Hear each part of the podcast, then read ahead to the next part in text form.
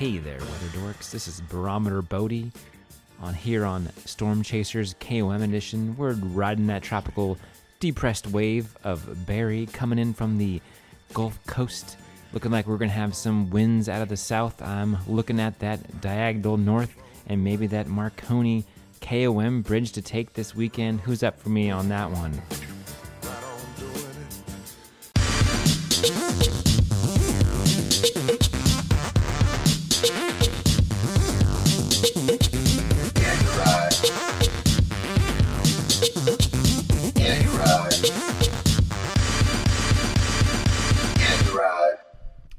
Good evening, and welcome to episode 91 of the Yeah You Ride podcast. This is the Barometer Bodie Bodie. Uh, hey there, Bodie. This is Tropical Storm Barry White.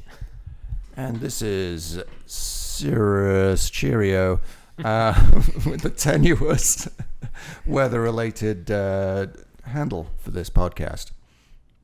Yeah, things are looking a bit tenuous out there on the way over. It was uh, not a lot of traffic, but people were out. Um, it's so it's that's we're sitting here in New Orleans. Uh, we it's it's Thursday night.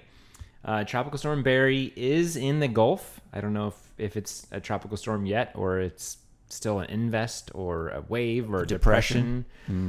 Um, we have a big storm bearing down on us, and we wanted to get in a podcast real quick. Um, it kind of feels like the last day of school. Yeah, I was going to say, or, or the last day on Earth. It, Yeah. It's it's a ghost town down here, uh, Well- downtown New Orleans today. It's not a ghost town in Rouse's right now, I'll tell you that. Yeah, I was going to say, unless you're at the Walmart or the Rouse's, Yeah. uh, there is not a lot of you. Uh, Bodie, I, you, I noticed you pulled right up out front. There's no trouble parking outside No, today. Not a lot of traffic downtown. And uh, guys, who knows? This could be our uh, this could be the last podcast we ever do. I mean, you're saying that in a joke, and it's. I mean, I don't think it's gonna be the last podcast we ever do. There's a chance that we might not live here uh, after this weekend. Yeah, if the levees break, we will have no place to stay. That's right. Cue Oh. the Zeppelin. Uh, yeah, I mean, it was kind of crazy yesterday morning. Uh, I got within about 150 yards of my parking garage and I couldn't get there. I had to turn around, drive back, which took me an hour. And when I got back home, the block across the other side of St. Claude from me was about two and a half feet deep of water. And that was not even the tropical storm. That was just That was the just the- that, was just the rain event preceding the tropical storm. Yeah. That had nothing to do with it. Just Nope. a, just a band of uh, just a band of rain coming through. Yeah. That uh, put about a foot of water in some of the streets Mm. around town. Yeah, well, uh, that'll happen when you get like 11 inches in an hour. Um, yeah, I mean, it was such a rain, rain event, Townsend, that we canceled uh, the third week of the Pontchartrain Beach Summer Series. We went ahead and did that, and uh, I always I hate canceling any sort of bike race uh, because of the weather. Because usually, what happens is the weather is fine. That's right, and that's exactly what happened to us yesterday when we canceled the event. It was flooding and pouring down rain, and no one blamed us for canceling it. I think everybody probably expected that there was no way we were going to have the race. And then six o'clock rolled around, and it was a calm, peaceful, uh, sort of almost partly sunny evening. Almost beautiful evening. I mean, I think uh, you know we canceled. A lot of people got a lot of flooding. Yeah. Uh, our friends, things are damaged. Um, people were having a lot more on their mind than a week a weeknight bike race. They also were closing the floodgates at six, which might have impacted some people getting access to the course. Um, so It was the right thing to do. yeah, it's a bummer to do it. Um, hopefully, I will be able to do it this following Wednesday. Yeah. Uh, fingers crossed. Uh, touch wood, as the Australians say. They say touch wood. We say knock on wood. Um, But uh, yeah, so we'll we'll be we'll be back, uh, knock or touch wood, next Wednesday, and uh, looking forward to it. Yet to decide whether we're going to try to redo that third race or whether we're just going to make uh, make it a three race series. But we'll put our heads together and figure that one out and make an announcement about that in the near term.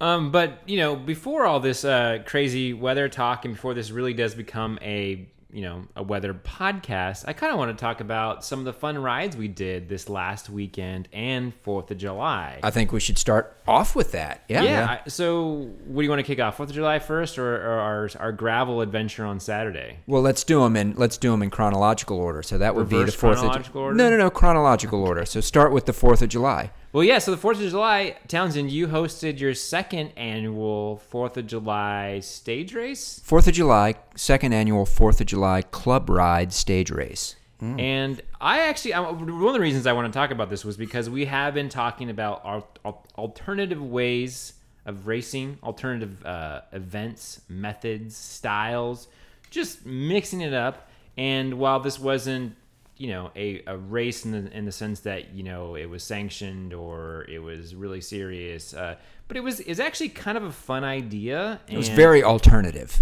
and I saw some things that are are similar to other events. I, I said it was just like the Grinduro event or like an enduro mountain bike race where mm-hmm. you're you sort of you have time segments that you go fast on and then you kind of ride easy or pedal easy and have fun to the next segment and then you go hard again. And that way you're sort of can can can have a little bit of racing but then have a little bit of fun riding with your friends. So i wasn't there. So tell me townsend how did it all shake out Well, it, I thought it shook out well, and just to your point, that's uh, that's why we referred to it as a club ride stage race because indeed it, it's exactly as you described.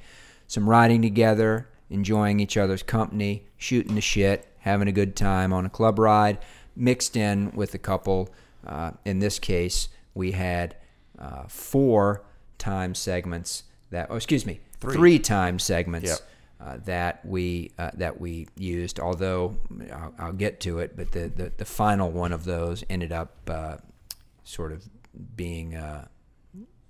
With a, a bunch of disqualifications, really. yeah, yeah. I guess that's. I guess uh, the, the Well- entire field was DQ'd in the in the last in the last you, segment. So let me ask you: Did you make up um, these segments? Did you go search for them on Strava? What? How did you decide the route and what to make the time segments? Well, I mean, so I, I, I wanted at least one of the routes to be um, some of the gravel back off of Almonaster. So I knew that the I knew that the ride needed to get to the Almonaster gravel. Uh, so I figured I would make the first segment uh, the ride out to the Okay. Almonaster gravel segment. So I just picked the sort of you know Almonaster segment from the beginning to almost the end of Almonaster. So that became uh, To the railroad. to the railroad tracks. Essentially, about a seven or eight mile segment. Uh, we rode, met up for coffee, uh, rode uh, over the Danziger Bridge, rode over the little Almonaster overpass, and then the race went live just as we came down onto Almonaster proper, and ended just before the end of Almonaster at the railroad tracks. And I mean, I got email notifications that morning when people upload the ride that I lost a KOM. I mean, I, I looked at Strava and my KOM had been handily beat. Yeah. And it sounds like you guys are really on a tear going down Almonaster. Well, uh, not not us guys. Matt, Matt, Nobody in this room was really on yeah, a tear. Matt and I uh, elected to uh, to ride off the back of that group. We were both on our cross bikes with big tires, and uh, and I had told Matt as a way to encourage him to come out. I, I knew that he wasn't going to be uh, racing it because of his hip, so I had told him I would hang out with him and make the whole ride social, which we did. Uh, but the uh, the group that raced it raced it hard. They all stayed together. Um, I think they the f- top four in that tied for the KOM on that segment. Uh, Greta, who was the um, only woman on the ride, completely obliterated the the QOM on that ride on uh, in that segment. I didn't actually realize. I guess I should have figured pretty much everything is a Strava segment, but I didn't. I didn't set that up to be a Strava segment or set it up to try to take that Strava segment. But the winds were the winds were favorable and the, the group was favorable and because they were racing it and, and racing it together uh, they they really pretty much uh, laid waste to the to the to the KOMs on that I mean, I guess the rule is if Bjorn has ever ridden that road, there's a Strava segment on it. true Yeah, well, I mean, like I said, I got an email because there's a few Strava segments on there. Um, and so you guys, after that, you uh, went to and did you did some out and back? Was the gravel segment out and back? Yeah. it was an out and back gravel segment uh, and I set it up to to avoid uh, other than the other than the first little part of that of that gravel road where you have to hop one fence, the race actually went live after we went around that fence, so that there were no obstacles to contend with on the on the segment. It was four miles out and four miles back, so it was a eight mile gravel and dirt segment there uh, down to the Almonaster uh, levee, and then along the Almonaster levee to U-turn at the end, and then came back. Um, just so we don't uh, leave this, Daniel Swan won the first uh, segment, uh, and uh, and then again won the won the second segment on his uh, on his gravel bike. Yeah, which is a specialized Allez Sprint. That's right. yeah, with deep carbon rims, and uh, did he have 28s on there? I think he 20? did. I think he, He had has 28s. 28s. Yeah. Yeah. So I so I said you know that the the the Allez is a gravel bike, and and one of our friends commented, as long as you put a handlebar handlebar bag on it, and he had one, so turns into a gravel bike. Yeah. So that was uh, that was the second segment. That was a whole lot of fun. We had a blast, just kind of hanging out, um, waiting for those guys to come back, and uh, we filmed the filmed the end of it and took some took some photos. Uh, then we had the the club ride segment. Stage three of the race was a was a club ride segment where you were scored based on your club ride etiquette, your, your general panache, et cetera, et cetera. Ooh, General Panache. Yeah, it was uh, quite a bit. We had a nice A little of score. sock height talk. I hope. Yeah, sock height talk. Um, you know, just a variety of a variety of uh, uh, of panache uh, related awards. I kept a little uh, score sheet, mental score sheet, and then actually formalized it when we got home after the ride. The fourth segment was was due to be a, a sprint segment, basically over the the two bridges. Uh, what would I think the Strava segment is the STCC return segment, which is essentially the two overpasses uh, finishing at the top of the Hickey Bridge. Yeah, It's about a two mile segment. Stars and. Stripes Boulevard in the middle, right? That's Which right. is, uh, Absolutely. It's a, it's a perfect, perfect well, segment well, for the 4th hang of on, hang July. on. The STC return. Oh, that ends all- at press. Goes to press. You're right. You're right. Which would which would separate if so if you're in the Giro, which does the same route, you would miss that segment because ours Yeah. we go to press. We That's stay- right. but Okay, this so was to the top of the bridge, to this the, one- to, to the grating on the top It was of the designed to go to the top of the bridge. It was Yeah. also designed not to start until the light at Crowder. Yeah. Um, but uh, a couple guys got a little chippy and jumpy on the on the club ride segment, and lost a fair number of panache points, and, and actually DQ'd that entire last segment because they uh, they they um, tried to get a jump on Yeah. the on the on the. Uh, And I was trying to kind of like ride. The, I was trying to be the Derny for that, you know, like just kind of keep a nice steady tempo and lead everybody out to the to the start of the segment, which was the last light before before the first bridge. Right. And uh, but it all fell apart. Guys were. Next thing I knew was like people were just flying down off the uh, off the levee banking and uh, all kinds of stuff was going on. So it got a little got a little crazy out there. A little dive bombing you there. huh? Yeah, actually, Jason Froda stayed back, so in theory, he would have won that segment. That's right. Of it. yes. Well, I actually have your score sheet pulled up here. Um, there's some pretty funny items on here, but I do see not following stage four rules. Uh, a bunch of people got a negative two. Yeah. Um, I, the top of the top of the list is uh, being American. You yeah, I take a little umbrage to that um, because I got I lost points for showing just for showing up.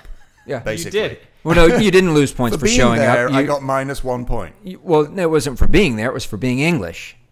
Yeah, but being but if I had stayed home, I wouldn't have lost any points. Well, that's true, but you wouldn't have also gotten any wouldn't have points gotten either. Any Bo- points Bodie- for yeah. sweet homemade visor cap. Yeah, Apparently, you had a little triathlon hat on. no, no, it was a it was definitely it was a, uh very well ventilated cycling cap.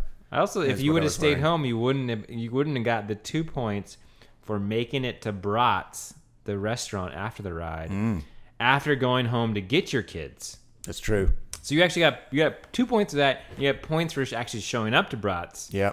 Um, yeah, uh, this pretty funny. Also, there's uh, people were getting points for being high. Of course. Yeah, that's for, uh, for altitude. I mean, it was a, it was a freedom ride. Yeah. Being th- there's also a category for being so high you didn't raise your hand when I asked who was high. Yeah, Um, that actually happened. Yeah. Okay. Uh, I mean, I had points were awarded for beha- sweet mustaches, um, burrito points. in a in a in a handlebar bag. I don't know what is freedom oil. Someone got two points for freedom oil. Well, it's an oil that celebrates one's freedom to be Yeah, high. yeah. Oh, I thought you know what I thought. I thought freedom oil was chain lube. You know, because it helps you go faster and get free. Yeah.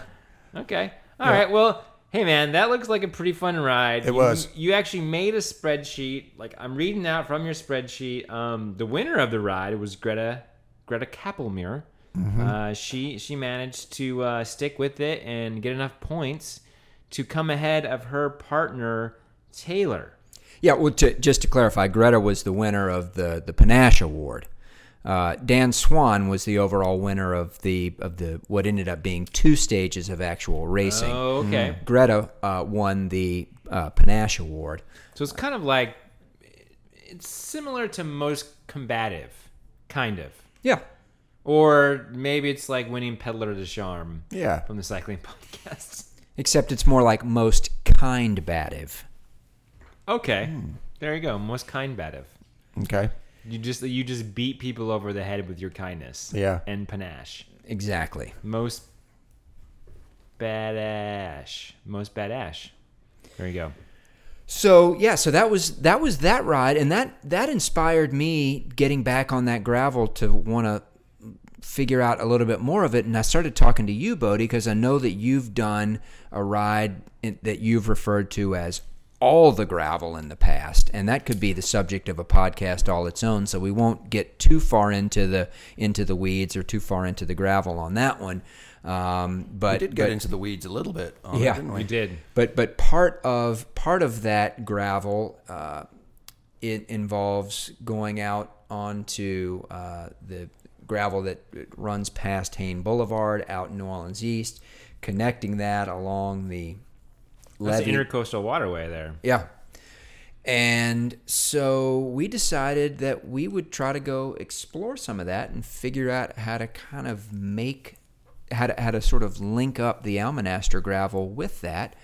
And uh, lo and Well- behold, we figured it out. Well, we let me just say this: we weren't trying to figure out how to do it. Right. I knew how to do it. We were just going to wanting do it. to do it. Uh, we you initially proposed it, and I said, well, because Yellow Store is no longer operational, Mm-hmm. and Irish Bayou gas station burnt down. Yeah. There, this stretch, there was a stretch of like 20 miles with literally no store stops, And it was 95 degrees and it outside. was hot as Satan's The- the- rectum. yeah, the heat index was 108. yeah. So yeah, it So was, we said no to that route, but then we ended up doing that route the other way anyway. yeah, and I really appreciated that actually. We did. I actually was wanting to. Speaking of Strava segments, there was a segment. Uh, there used to be an old segment called "Hang Gravel Out and Back." I used to own both the KOMs. Uh, they redid the top of the levee and they put in a bunch of pavers you literally can't ride on. But now there is a sort of there is kind of a road next to the levee. Um, so I wanted to smash on that, and it was so hot and brutal that I tried to smash and I got smashed. I got smashed by the road, and li- I had to pull a full schleck. I know I was full schlecking it like crazy. Um, ran out of water, but it was fun. It was an adventure. We um, it was a three ISOC ride, Yeah. and I'm all about the ISOCs on the club ride. I got a little shit when I showed up to the coffee shop on Saturday wearing ISOC, but I got to tell you that's like the only way I survived. yeah, I uh, I took the remnants of that bag of ice that we had, and that actually lasted me almost all the way back to the gas station on on Chef, which was pretty impressive. Yeah, so, so you guys turned around because you guys had to get home uh, a little early. There were five of us that did part one of the gravel. I didn't actually need to get home early that day, but I just I knew that I was going to be dead. Yeah, I have and a I was dead. rule to like not ride after eleven. That's kind of my rule in the summer. Don't ride after eleven because it just that's when your head starts to melt, and it's just it's not a good time to be outside. But we had sort of gone so far, and we were so close to connecting this loop that I, I really wanted to push through, and I had the eye socks, and so I could survive. Yeah, I'm glad we did it, uh, Bodie. I don't think we would have come nearly as as far undone if you hadn't gotten that flat right at the end of that segment. Oh, yeah. Not on the gravel, but uh, riding over to an oak tree to take a leak. Yes, You yeah. got a flat. I rolled over a giant. I rolled over, I rolled over a bottle and completely broke. And uh, it took us a little bit of. Uh, I had a I had a defective uh, CO two inflator, so it took us a, a good bit longer, and and two full CO two canisters to get Bodie's tire up to about forty psi. It was kind of ridiculous. Uh, we were just uh, uh, wilting in the heat.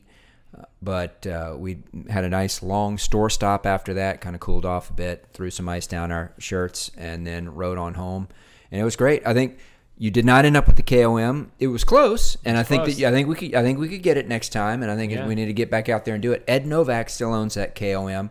Uh, you've got second, about a thirty seconds behind him, and then uh, I've got third place, about another thirty seconds or so behind you because uh, I really popped on that uh, on that gravel.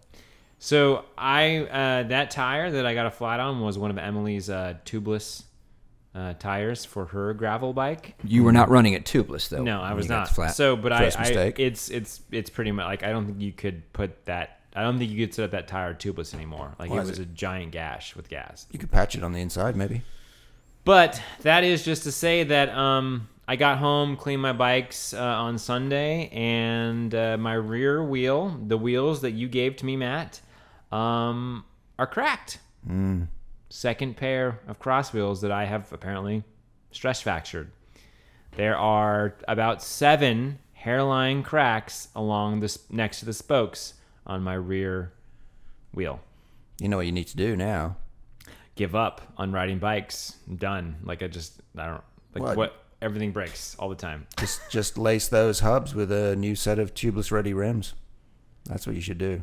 So yeah, I mean that's maybe we get into little little tire talk here, like um, briefly. But yeah, I've got that that power tap hub is great. I love it. I mean, but that that rim is shot, so I I pretty much don't have a cross bike right now until I find a new uh, wheel set. Is it? Now, in Jason Cash terms, that rim is brand new, right? I mean, that, that rim's got a lot of life left in it.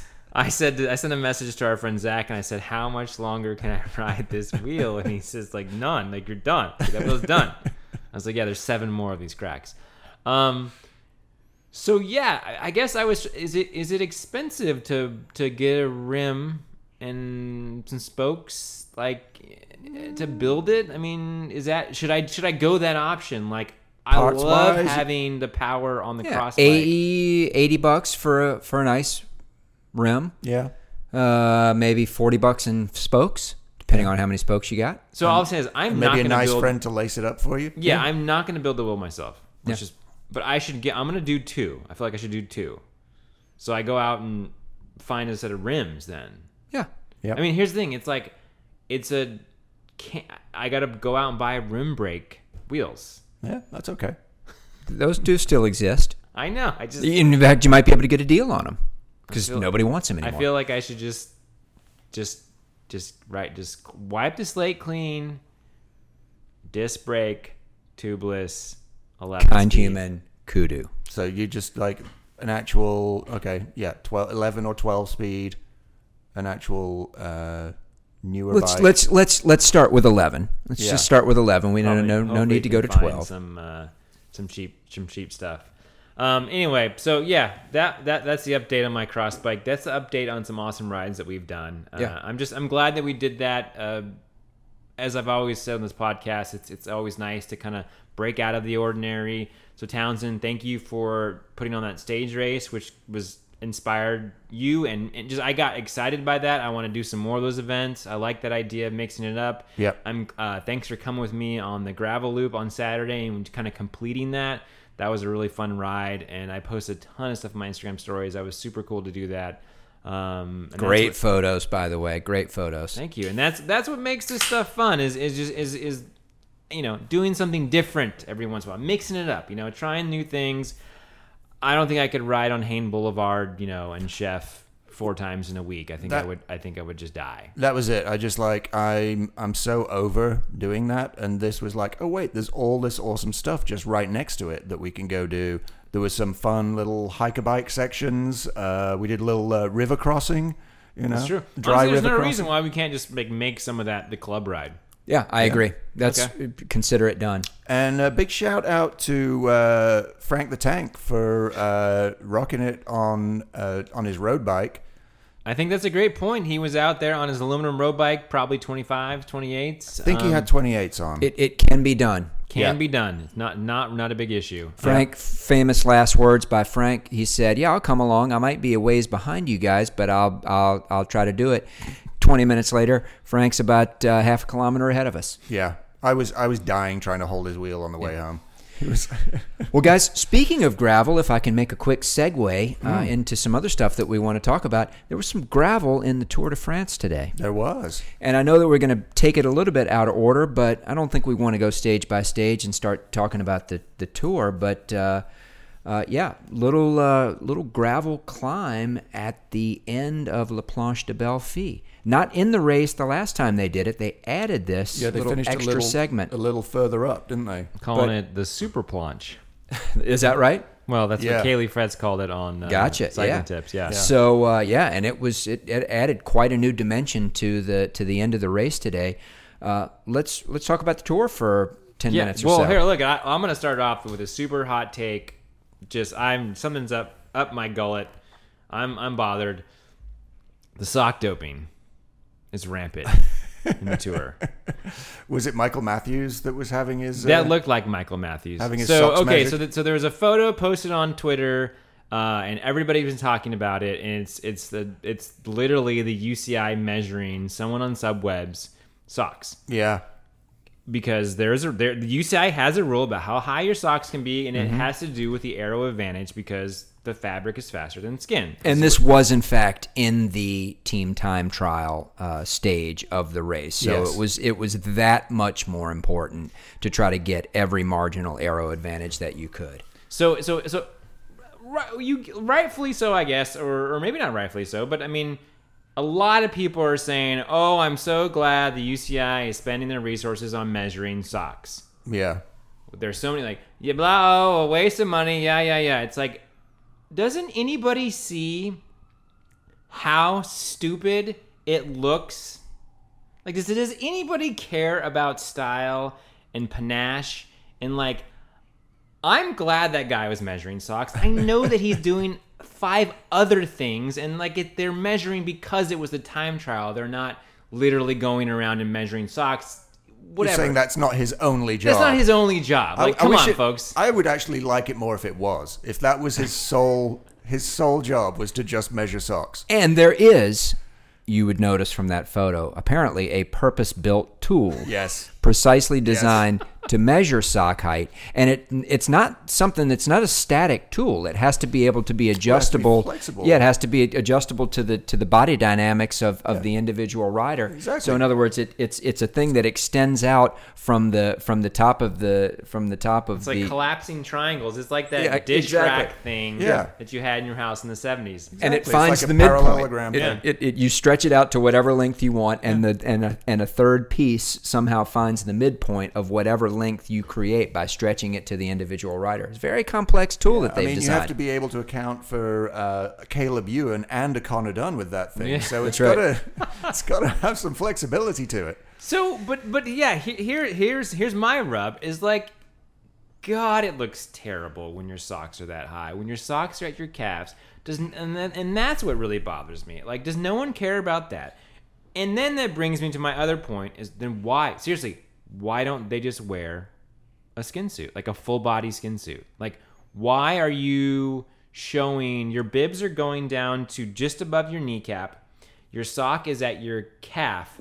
That that's got to be eight to a foot of skin showing. Why not wear a full body suit like a speed skater? well, I'm you- sick. Seriously, why not? You, I think you could. You, I don't know that you could wear it as a full body suit, but you could wear Leg leg, warmers. warmers, and your whole leg could be covered. So is the Well, rule that what- they well- have to have for racing that they have to have shorts? I believe so. So they can't like even if it was like a winter race, a leg you know a leg warmer classic. You can't wear couldn't knickers. you couldn't wear full on knickers. You'd have to think so. wear leg warmers and So you're saying the rule because they have the word because here's you're you're allowed to wear a long sleeve yes. shirt Yep. Yes. that goes down to your wrist and is hooked up to your you know finger and has like a strap, so you're a super arrow. So you think the rule is that they have to wear shorts? Yeah, I think it has to be. They have to be shorts, even though it's a skin suit. They have to be. It has to be a, a skin suit with shorts. If it was really cold, they'd be able to wear leg warmers along with those shorts. So the whole sock length thing makes no sense whatsoever, anyway. Right? It's all. It is kind of daft. But I thought it used to be that your sock had to like was a, it was a more arbitrary thing where it was like your your sock had to end where your calf muscle definition started. No, that's my rule. Oh, that's that's the style rule. That's See, that's- I can wear my socks as high as I want because I don't have any calf muscle definition. So So that if you wear your socks to your calf muscle, that is too high. That that's also my rule. I mean, if you want to know my rule, the Bodie Bodie sock uh, theorem, uh, it also relates to the length Wait. of your shorts. whoa, whoa, hang on a second, Bodie. You're not actually wearing any socks today. Bodie doesn't wear socks with his casual shoes. Okay, hang on a second. I do wear socks. Oh, he wears no seams with his casual shoes. Oh dear, He wears tri socks with his, I- with that's his like casual being- shoes. wearing those like hidden socks is like is like being uh, Tobias Fünke, like being a never nude. It's like it's like you've got little. Uh, you're wearing like little I jorts. would wear. I can't wear cycling socks with regular shoes. My feet sweat. They get so hot. I'm wearing my Team Edition socks. I, uh, I right now. totally would, but I don't know what it is. I mean, I, I if if someone can find me some crew socks that are cooler than just white crew socks that that are made out of cotton, I would totally do it. Hmm. Um, anyway, so anyway, so here so here, here's my quick and dirty rule to sock height and sh- bib length. And you all should follow follow this if you want to get the most panache points on the stage race club ride. and then after this, we're definitely going to start talking Definitely about start bike talking racing. about tour. Okay, so for your sock, Mm. it should definitely not go to the thickest part of your leg. So it needs to be lower than the thickest part of your leg. So it which- shouldn't it shouldn't go up to my quads. So well, think of well, you, sock okay below your knee. So it should go. It should definitely not be to your calf. That's the thickest part. Yeah. Right. But it definitely should be lower than that. There should be a gap between your calf and the top of your sock. About a, about a centimeter to an inch gap. Yeah. And your bib shorts should also stop at the thickest part of your thigh. Yeah. So that's that could be a short it's, short. It's it's thicker over here than it is up here. It's it's thicker down by the knee. It, it, gets pretty thick down there. That's what the, that's what the muscles are. Hmm. Basically, what you want to be, you want the, the teardrop of your muscle to be visible with a little bit extra either above if it's the, the leg or below if it's the sock. You also don't want your bibs to hit your calves when you on the upstroke of your pedal. Hmm. That's a hmm. really weird sensation, and it happens in some bibs. Wow, that's a that's that you must have like really huge calves that, that are like just jutting out behind so far. Yeah, I yeah. okay, some Maybe of you us need to don't- raise your saddle. So, yeah, maybe, maybe there is that. Anyway, uh, let's get to some professional riding in the Tour de France. Last episode, we will, we all put on, uh, we all said who was going to be in yellow And Yeah. we were all wrong. Yeah, on Monday, Yeah. and we were all wrong. I was the closest. you were very Wow. close. Well, it wasn't far behind. Nope. Uh, pretty good pick. Uh, Groenewegen crashed Yeah, it on stage mine. one, Yeah. uh, and you picked Folgazang, who And- also crashed. He did. That's And right. Oh, Did wait, they have maybe- a good team time? You know what? No, I picked Viviani, didn't. didn't. I? And I was also wrong. Pretty sure you picked uh, Groenewegen. Well, either way, I was wrong. Yeah, you're wrong. So, uh, Alaphilippe was the one who came up in yellow. Um, Yep. Was he in yellow on Monday? Uh, I'm just going to check my records here. Let's see. Uh, Wait, yeah, did Alaphilippe won stage three. Okay. Yeah. So he would have been he would have been the one who was in yellow Yep. on on that day. Uh, yeah. So I mean, just real quick, we've had now what? How many stages? Six Six stages. We've had six stages of the tour. We had uh, Mike Teunissen winning stage one, uh, his lead out man for Dylan Groenewegen. Groenewegen crashes. Mike Teunissen does an amazing bit of riding to immediately transform himself from Groenewegen's lead out man to his own freelance sprinter and out sprints. Uh, Sagan and Ewan. Sagan and Ewan Yeah. uh, to win stage one. He wears yellow through the team time trial, which is the second stage, manages to hang on to it Well, because Jumbo Lotto Visma- Jumbo Visma wins the. By excuse a- me. They crush it. 20 Yeah. seconds. They Yeah. beat, uh, yeah, I mean, uh, They beat Sky. what, Sky, and Sky went out. Ineos. Excuse me, Ineos. Ineos, yeah. So Ineos went out first, Sat in the hot seat all day long. sat there all day long, uh, Got roasted. We got roasted. Sad Moscon was sad. Sad Moscon was sad. Good. Everybody was happy. So so uh, Jumbo Visma uh, kills it in the time trial. Teunissen is in yellow now. Wout van Aert is uh, sitting in in second overall on GC, heading into stage three. Stage three was a bit of a lumpy stage, uh, and Alaphilippe set out on a massive. So there, there had been a break that had gone away and got caught, and then Alaphilippe did something similar to what I think we saw him do in one of the spring classics this year. Like 16k out. Yeah, and just went, just kind of decided attacked over the time last to go, climb. and Caught Wellens at the line, who was in the break, who Yeah. had a flat literally at the top of the climb. Yeah. And you thought that's kind of early, like, uh, but then no, he went. And he went away, and he he did he did classic Alaphilippe, Voeckler esque, you know, tongue wagging, uh, yoga ish stretches, Yeah. and uh, took took the win and took the yellow jersey. A lot of theatrics, aren't there, with Alaphilippe? Uh, with the yeah, I mean, there's a lot of yeah, a lot of tongue hanging out stuff, and uh, but what an amazing ride! I mean, that, that descent, he was absolutely Yeah. flying Yeah. down that descent. He uh, he's quite a decider. And so you have a Frenchman in yellow at the Tour de France. I yeah, and I saw you know somebody posted. I mean, it might have been um, Andy Hood um, had posted like, "What should Alaphilippe's nickname be?" Uh, you know, I, any any thoughts on on his nickname? I was thinking because he has like a, a kind of a Jack Il Pirata. Well, yep. it, le, le Pirate. Yeah. Um, but I was thinking because he C'est un has pirate. Because he has a bit of a Johnny Depp uh, pirate thing going on. I think I don't know what his hometown is, but I think the Sparrow. oh yeah, I like that. Okay. Sparrow. Sparrow. Yeah. Or what is how do you say sparrow in French? Oh, I don't know. Yeah, that would be. So I mean, yeah, he's Google it. quick. He darts around. Yeah. Um, I like it. The sparrow. Mm. Okay. All right. So stage four, um, we finally get uh, a, a, a sprinter, a true sprinter, to win the stage. Viviani gets his big tour tour stage win. Phenomenal lead out. Quick Step just absolutely bossed that stage. Nobody was getting around them. Um, and I had put a lot of fake funny money on Kristoff because he was like a 60 to 1 odds and he got second. Man, I would have won some major internet points.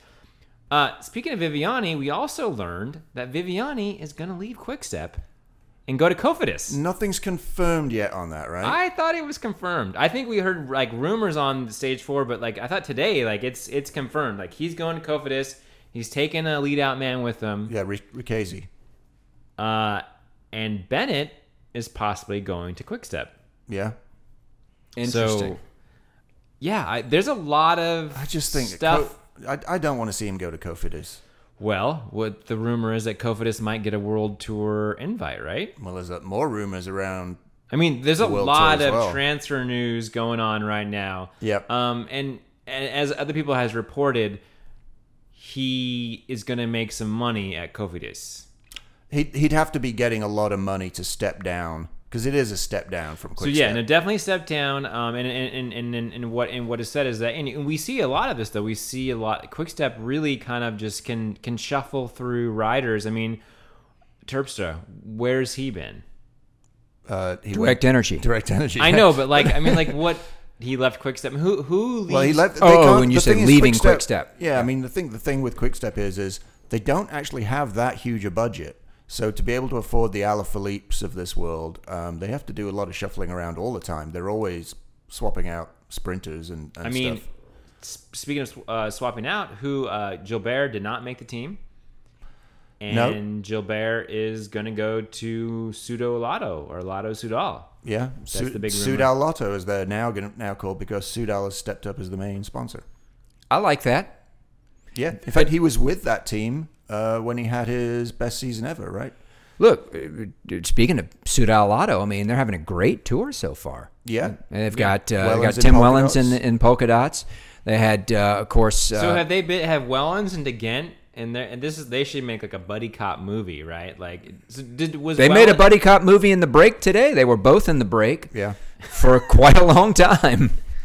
And Didn't didn't they both ride back from? yes, after from Was it- was oh, it the Volta? No, I think it was from. Wasn't it from? Tirreno Adriatico. It, I thought it was one of the full. I think I thought it was the what's the um World Championships? no Lombardia. I Oh, thought yeah, they yeah, rode back home from Yeah, Lombardia they together. did, yeah. yeah, Wellens and De Gendt. yeah. Wellens and De Gendt. a Is it a law movie. firm? It would be a good law firm. Yeah, It's either uh, a law firm or a hip hop production duo from uh, from Atlanta, Wellens and again. I don't. I don't know about I don't know about that. I think they feel like maritime lawyers. Yes, Wellens that, and De that would be good maritime lawyers, definitely. Okay. So uh, in our in our wrap up, stage five. Who's the big winner there? Peter Sagan with a fantastic uh, freelance sprint as uh, it's sort of one of his famous freelance sprints. But you know who I think the real hero of stage five was? Wout Van Aert, Second. finishing second with a terrific bike throw over European champion um, Matteo Trentin. Matteo Trentin. Yeah, yeah. yeah. Um. So Sags gets his win, moves him up in the list of most wins in the tour. 18 now, I think. Twelve. Okay. Is it twelve? I think It so. feels which like more, doesn't, doesn't sound like a lot. Yeah. Then then I saw some of the graphic about the the amount of top threes he has, and it's like thirty something. it? Yeah. Uh, ridiculous amount. So He's in the green jersey. he's in the green jersey, kind of a battle. He's got a big gap on Matthews. I don't think. Yeah, I think it's his. I think it's. I think it's Sagan's. Yeah, to Wout is definitely not going to win the green jersey. If no. I had said that, pe- we, people had maybe talked about him doing that before. That's not going to happen. Yeah, No. and Wout is also not going to win the Tour de France either, Bodie. I'm I'm afraid to say. and I don't think he's going to win the white jersey. yeah. I never said that he was going to win the Tour de France, No, I'm, I, I know you didn't. I'm just Okay. I'm just telling you that he's not. and I going to don't win. think he's going to win the white jersey. No, I mean there's too much climbing. Who's in the white jersey right now? Probably Bernal. No. Who won the stage today? Ah, Madonna Ciccone. That's right. Yeah. Ciccone wins today, goes into the yellow. No, Yes. Yeah, sorry, no. Teuns wins, Teuns wins, but wins. Ciccone's right on his wheel. Yeah. uh, and and takes and the yellow, Takes yellow. by six seconds from Alaphilippe. Wasn't Ciccone in the pink at the Vuelta?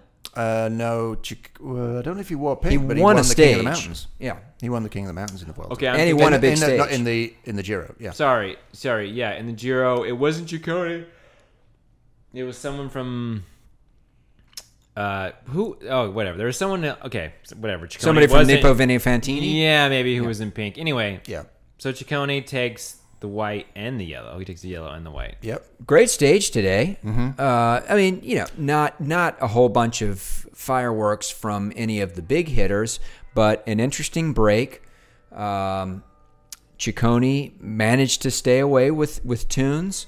Uh, Alaphilippe, I thought, really put in a pretty impressive ride. Yeah. he rode out of the group of contenders uh, with about one k to go seemingly to try to save his yellow jersey for yet another day. It's as if he got, you know, word from the team car that uh, And he that- almost did. that he needed to step it up. He came very close to, to, to keeping it.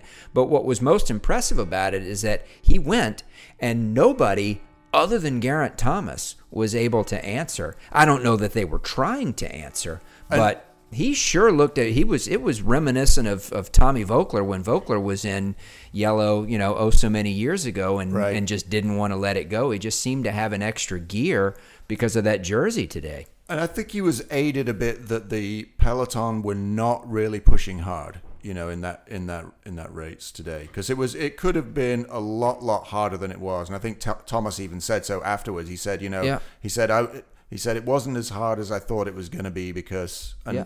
Well, Roman surprising that he was the person who chased Alaphilippe down. Yeah. So, so a couple things. One, I don't know that you want to give away time to to Geraint Thomas if you're any one of those big contenders. So, Right. at, I, I think if they'd have, if they'd have had anything left, they probably would have tried to go with with with Thomas when he went after Alaphilippe, even if they were going to let Alaphilippe go. Second.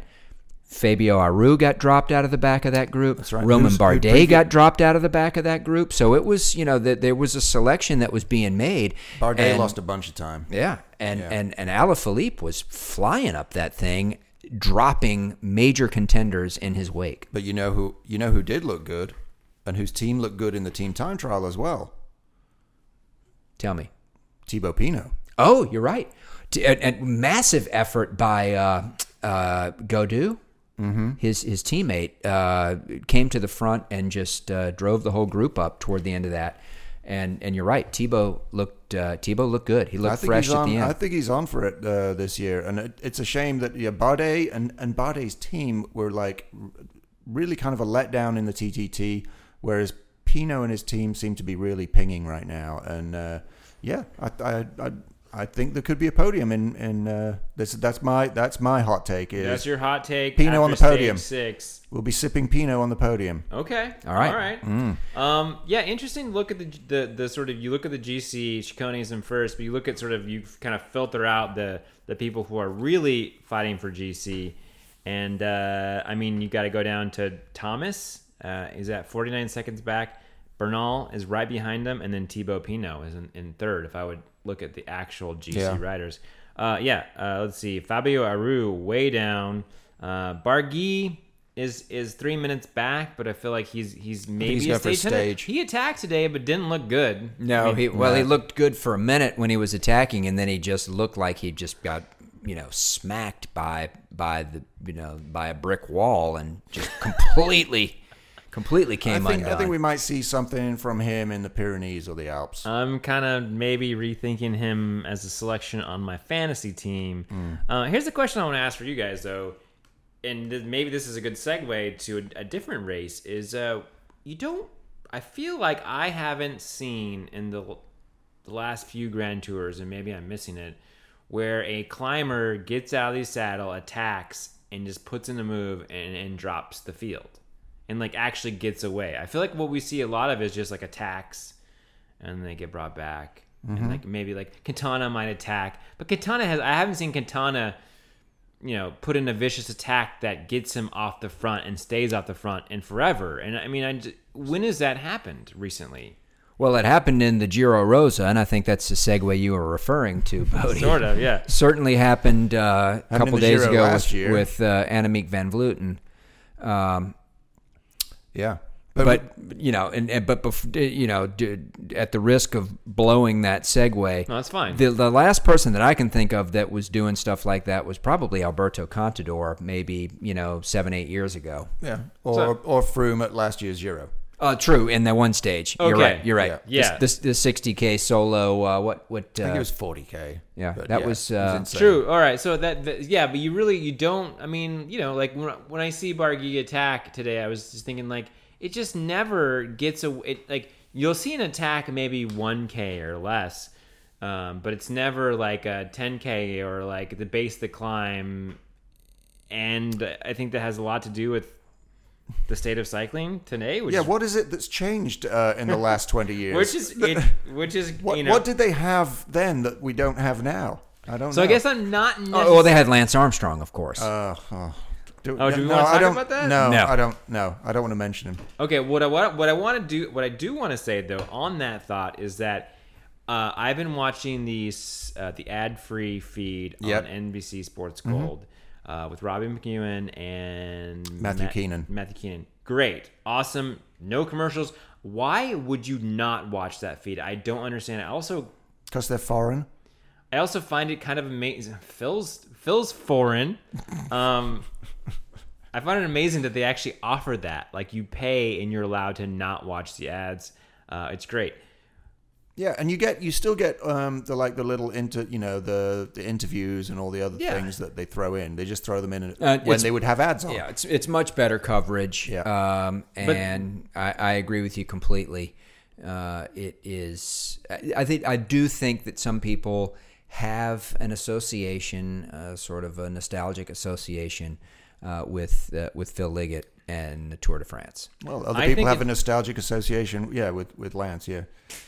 That's the thing. Like I think it's time to move on. Like I so on the way over here, uh, I listened to the highlights of today's stage, and I just clicked on the the Phil and Bob K Bob Roll Yeah. feed, and I'm like, this is we need to move past this. Like it's so like Phil's not good. Phil Phil thought that Mike Teunissen was Wout Van Aert and one stage forever? What? Like he just like had it wrong for so long. It's just like it's time to move on. There are really good voices out there. There are new and and fresher voices, and who are a little more in like touch with things. Like we could buy Phil, buy Bob Kate, like buy Bob. Like we don't need them anymore. Like come on NBC, like let's move forward. It's time. It's like thirty years. Like we don't need that. We're done. Yeah. Did you see? I mean, Eurosport have like a whole bunch of people now. Do you see that they have uh, Brad Wiggins on the moto? That's great. Yeah. I mean, I love that. I love that as like a as a as a device in a broadcast is the announcer on a moto. Yeah. That's awesome. That's a great thing. It's better when it's Brad Wiggins than Steve Schlanger, though. Yeah. I mean, yeah. Let's put some winners in there. All right, so let's go back to my segue and let's talk about the Giro Rosa because that's the other big race happening right now. And Yeah, so I, I've actually been following this one pretty closely, and if you guys don't mind, uh, maybe I, I'm going to channel my inner Lionel Birnie for about 30 seconds, and maybe just give a very quick roundup of what's happened so far. Not a blow by blow, but Yeah. just a quick, you know, here's here's what's gone down. Yeah. Uh, stage one of that race was a team time trial won by Kasia Niewiadoma's Canyon SRAM team. Kasia Niewiadoma taking the uh, early leader's jersey after that first stage.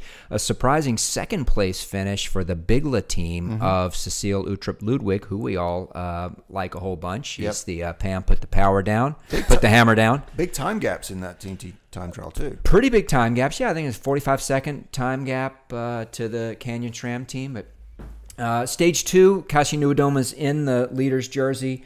Uh, but Marianne Vos uh, outsprints uh, her and a number of the other uh, main contenders in a big bunch sprint uh, to win stage two.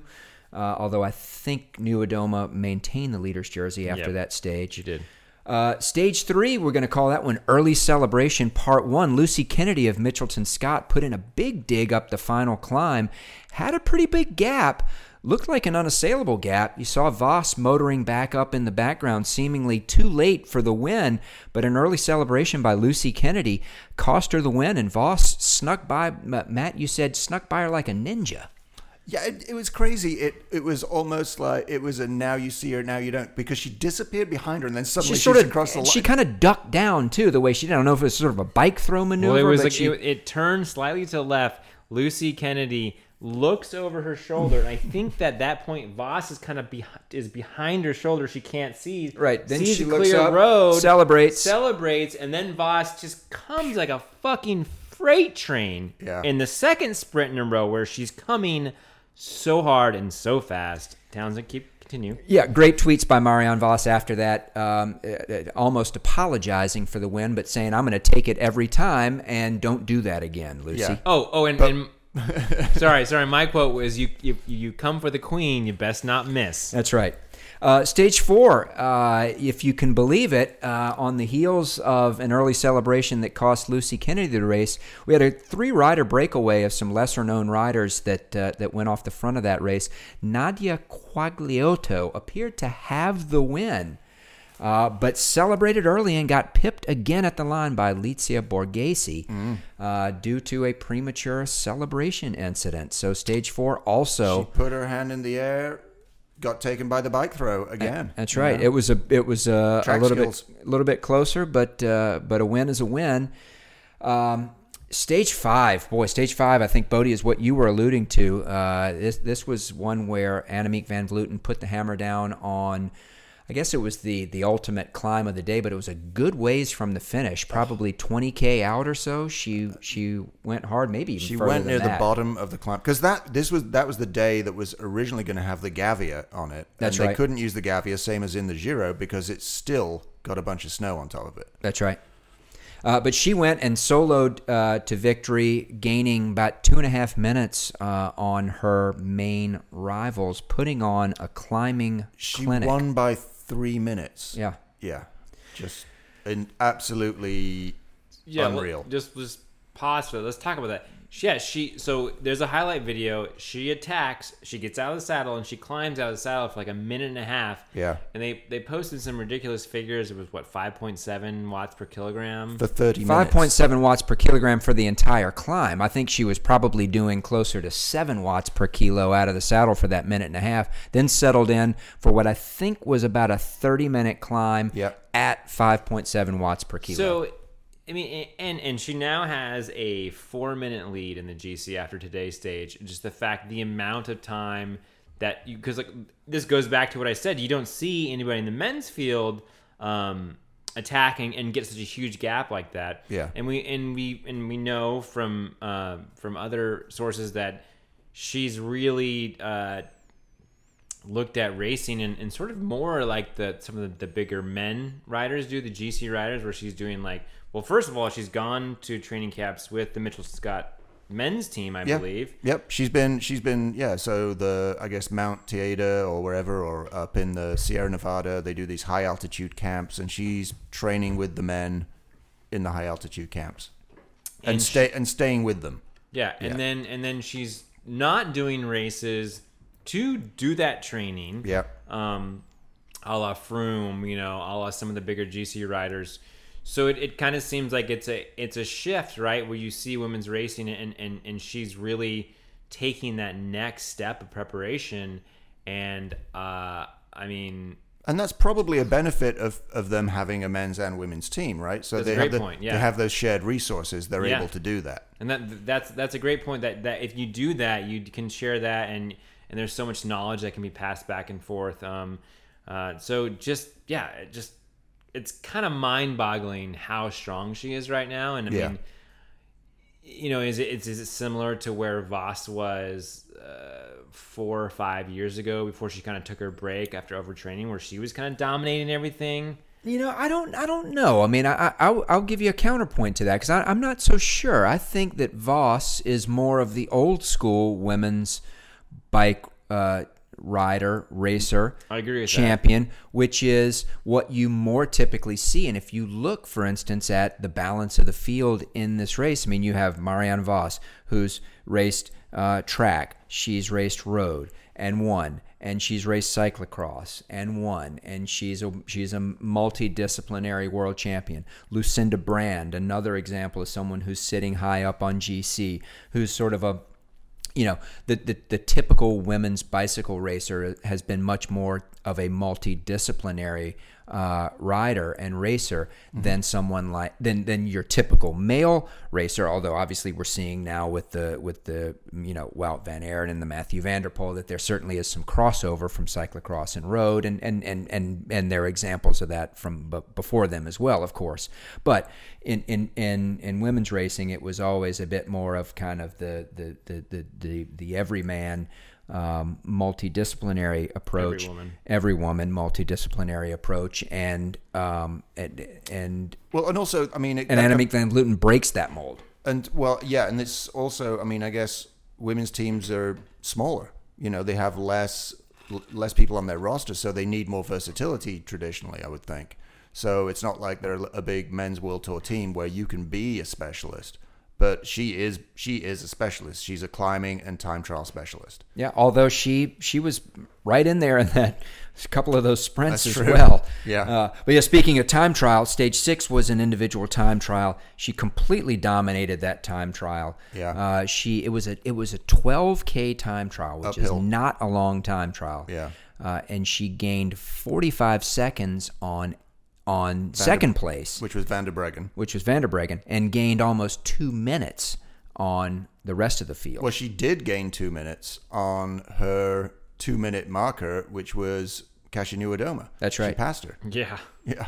And Kasia Niewiadoma finished sixth overall in that time trial, Yeah. so it wasn't like she was, you know, flailing around. Yeah. Just the, Uh, so yeah, she really consolidated her lead, and then Bodie, as you said, uh, after today's stage, stage seven, which was kind of a, a climbing stage, again won by Marianne Vos, and I'll get back to that in a minute. But um, Annemiek van Vleuten now has four and a half minutes, almost five minutes on on the field. She's four four minutes and eight seconds over Anna van der Breggen. All right, so just- with uh, with what three stages to go? yeah. Yep. Yeah, phenomenal. Today, did you guys see the stage today? It was an interesting, really interesting stage. I didn't get to see today's. uh, typical sort of uh, you know uh, Italian roads and you know windy, hilly sort of stage, and then the announcers are talking about this sort of big penultimate or ultimate climb that's coming at the sort of the final climb uh, of the race. The race finished on a, a, bit more of a flat, but there was a big climb right before the finish, and they're talking about, oh, are they going to make this left turn up onto this climb? I'm thinking, oh, okay, you know, it's going to be just a, some sort of climby road. Well, they make this left hand turn and they are literally on what looks like a cobblestone sidewalk through a mm. mountain forest.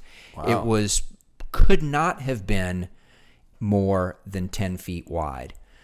I don't know.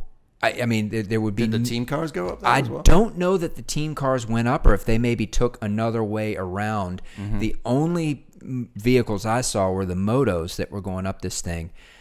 It was it was cobbled and it was gnarly cobbles, narrow, steep.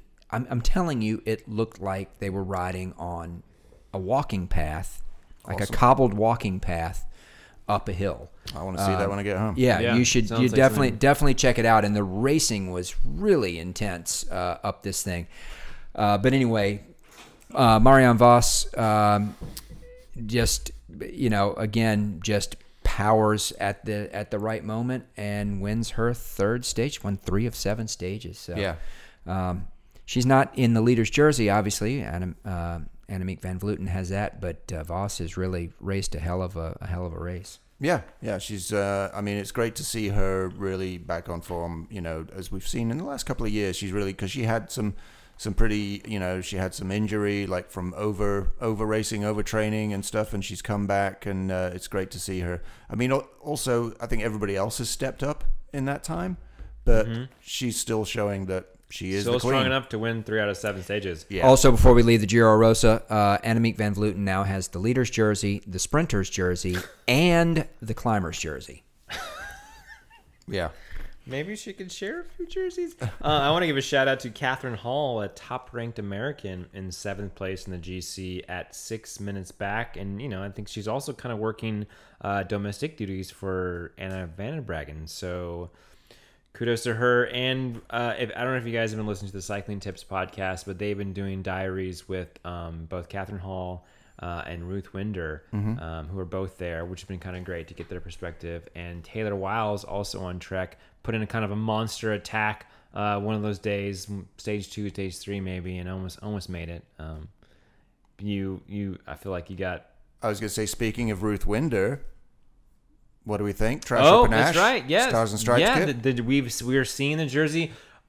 Correction. Uh, I said that Alex Howes is going to the tour. He is not. We still have not seen his jersey. Oh. But Ruth Winder is in the Giro Rosa, and it's out. Uh, I mean, I've I've expressed my opinion. Who wants to go first? Do you want me to go first? I mean, Uh, I.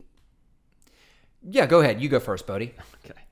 Well, I, I'm I have to panache it. Uh, I said that I was underwhelmed. I said it was classic though. Nothing wrong with classic. So it's good. Like I in seeing it always once again once you see it in action it always looks different than just them standing there and I I love the way she won that race so it adds extra juice to that jersey. So I'm panaching it. Um it's good. It's it's like I said it's classic, it's simple, it, it does it well. It's it's not too It has flash- both stars and stripes. It does. Um and so panache. Yep. I'm going to panache it as well. Uh, you know, my it, it, it is it is classic. Uh, you can't go wrong with just you know putting the, the, the white stars on a blue field up on the up on the body and shoulder and the and the and the stripes down below. It, it if anything it maybe suffers for being a little too oversimplified. And if I had to nitpick, I would say make the stars a little bit bigger. Are Yeah. there 50 stars?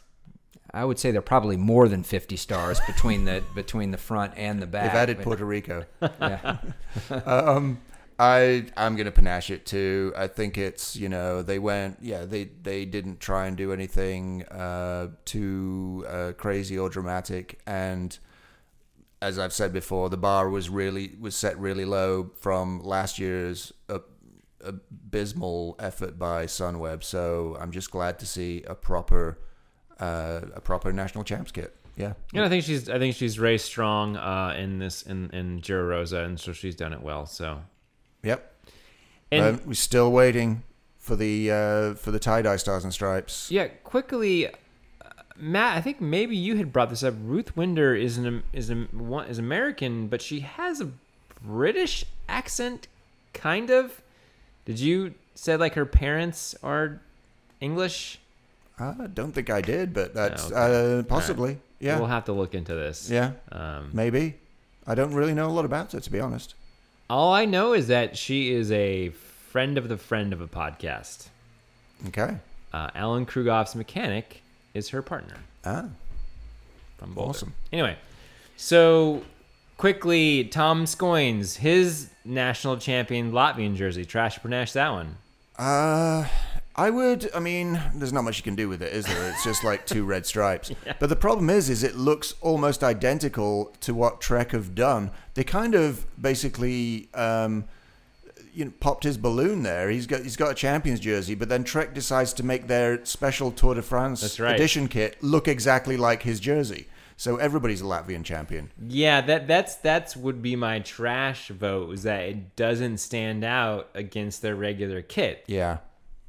I, I don't know. It's. the I mean, there's nothing. Flag. Yeah. I mean, it's always just two red Yeah. hor- you know, it's a red, white, and red horizontal stripes. I'm also gonna gonna withdraw some shade that I threw on Bodie the other day about the new um, Bora Hansgrohe kit. Bodie said he thought they'd done it because it makes Peter Sagan look like he's still wearing the national champs jersey, and I the said, "Oh, champs. uh, I mean, excuse me, the world champs jersey is what I meant to say."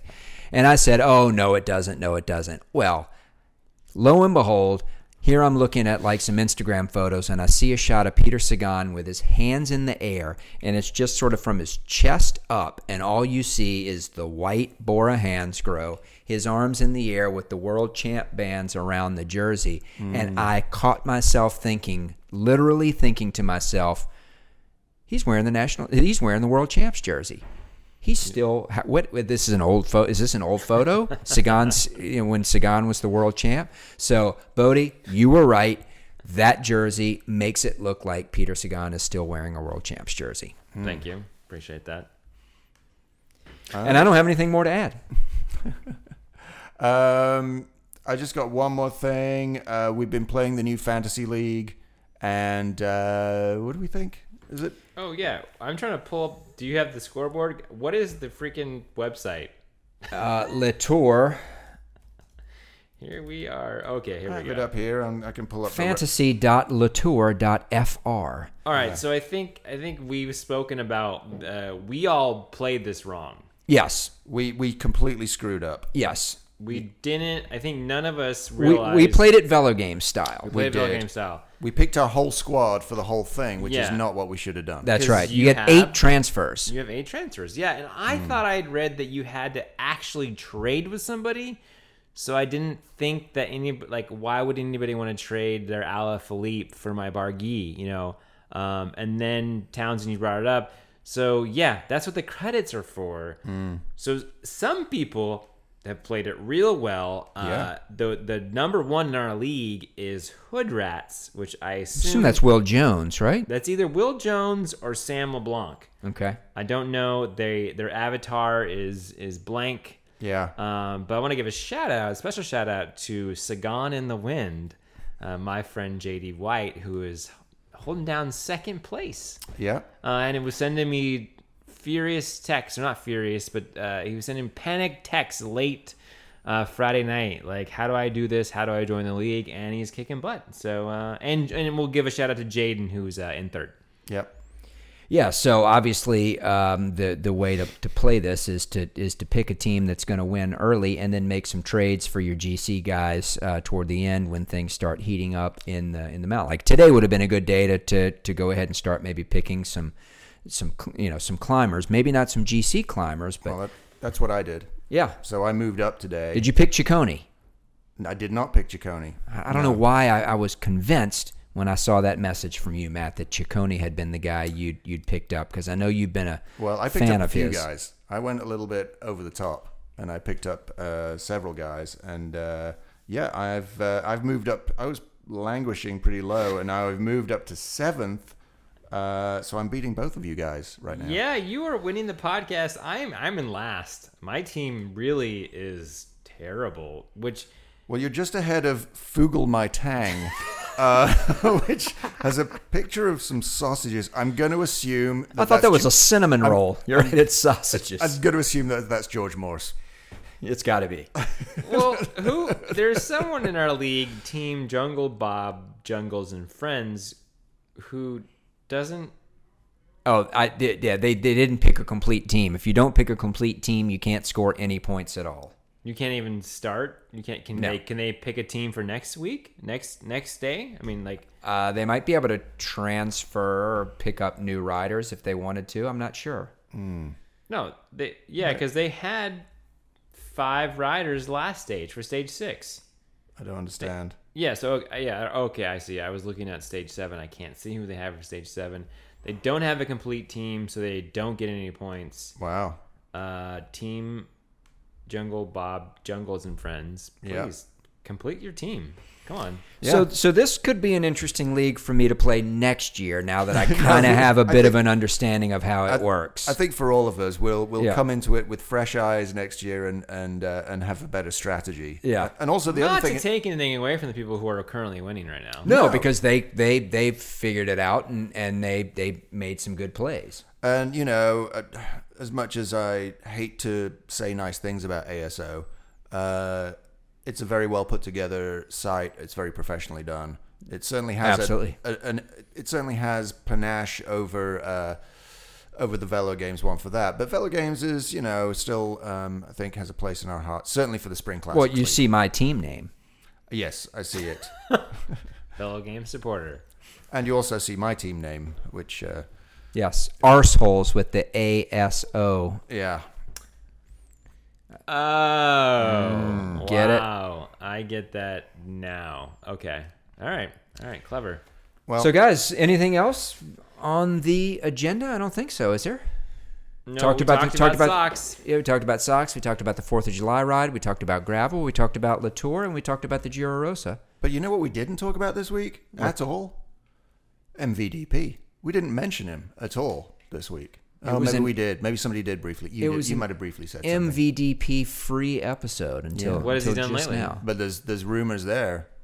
Uh, oh well, the big story MVDP story is he signed a four year contract with Canyon Bicycles, not right. with his team, which he I think he has a pretty long contract with them, but he also just signed an exclusive four year contract with Canyon. Funnily And- enough, Canyon is dropping out as sponsor of Katusha next year, and so is Alpecin Shampoo. Rumors and that, team Alpecin, rocks. yeah, Yeah, so ru- they're- rumors that Alpecin's going to go over So, to. so Corendon Circus is going to take over that World Tour license. Very He's going to be on a World Tour team with Canyon, Alpecin, Corendon, Circus. Yeah, wow, It's gonna be a circus. Yeah. When Mathieu van der Poel is on a world tour team and uh, can At pick and tour. choose at the tour. Yeah, next year. I mean, I don't think he'd be at the tour next year because of the Olympics, uh, mountain bike, so Wout still has an opportunity to beat him Mm-hmm. in getting there first. for being the first uh, cyclocross winner of the Tour de France. No, that's not going to happen. So the big question is, will we see either of them at Cyclocross Worlds in Fayetteville in 2022? Uh, it's a good question. Who knows? Who knows? Yes. Let's. I, s- I say yes. Okay. We will see either of them. Yeah. You- we will see one of them. At, At least, least. one. Okay. Yep.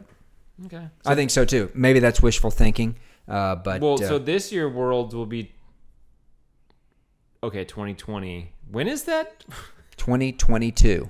Oh my god, it's so far away. But you know what? Um, funnily enough, Wout got beaten to the Tour win by another crosser this year. Mike, his teammate Mike Teunissen was uh, world champion, U23 world champion in, In Louisville. In Louisville. That's right. Yeah. Yeah, pretty. But he said he gave up cross because he was going to have to keep racing against those two.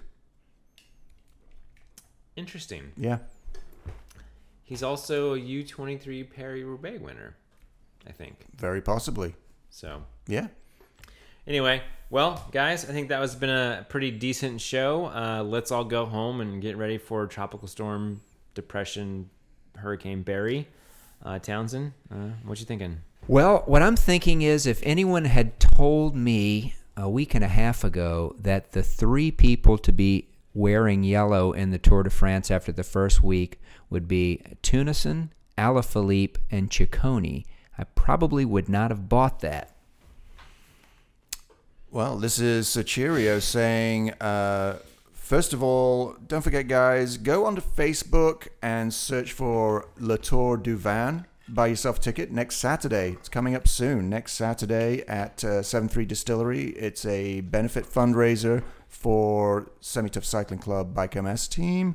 Uh, also, join the team. It's actually Team Week right now. This is where we need to get people in. And then the finally, I'm going to leave you with this. Uh, the weather for Saturday looks absolutely horrendous. So I'll see you all on the Zwift Club ride. Oh man, I just canceled my Zwift. Um, this is the Bodie Bodie, and if you have any questions, comments, or concerns, please send us an email at yeahyouride at gmail.com. Uh, slide into our DMs as well at yeahyouride. Still don't have a nickname for Wout, so come on, folks, give us a nickname for Wout. We picked the Sparrow uh, for Alaphilippe. And yes, what are we doing this Saturday? Trey, I see you sliding into my DMs. I'm ready to go KOM hunting on Saturday in the hurricane. Good night.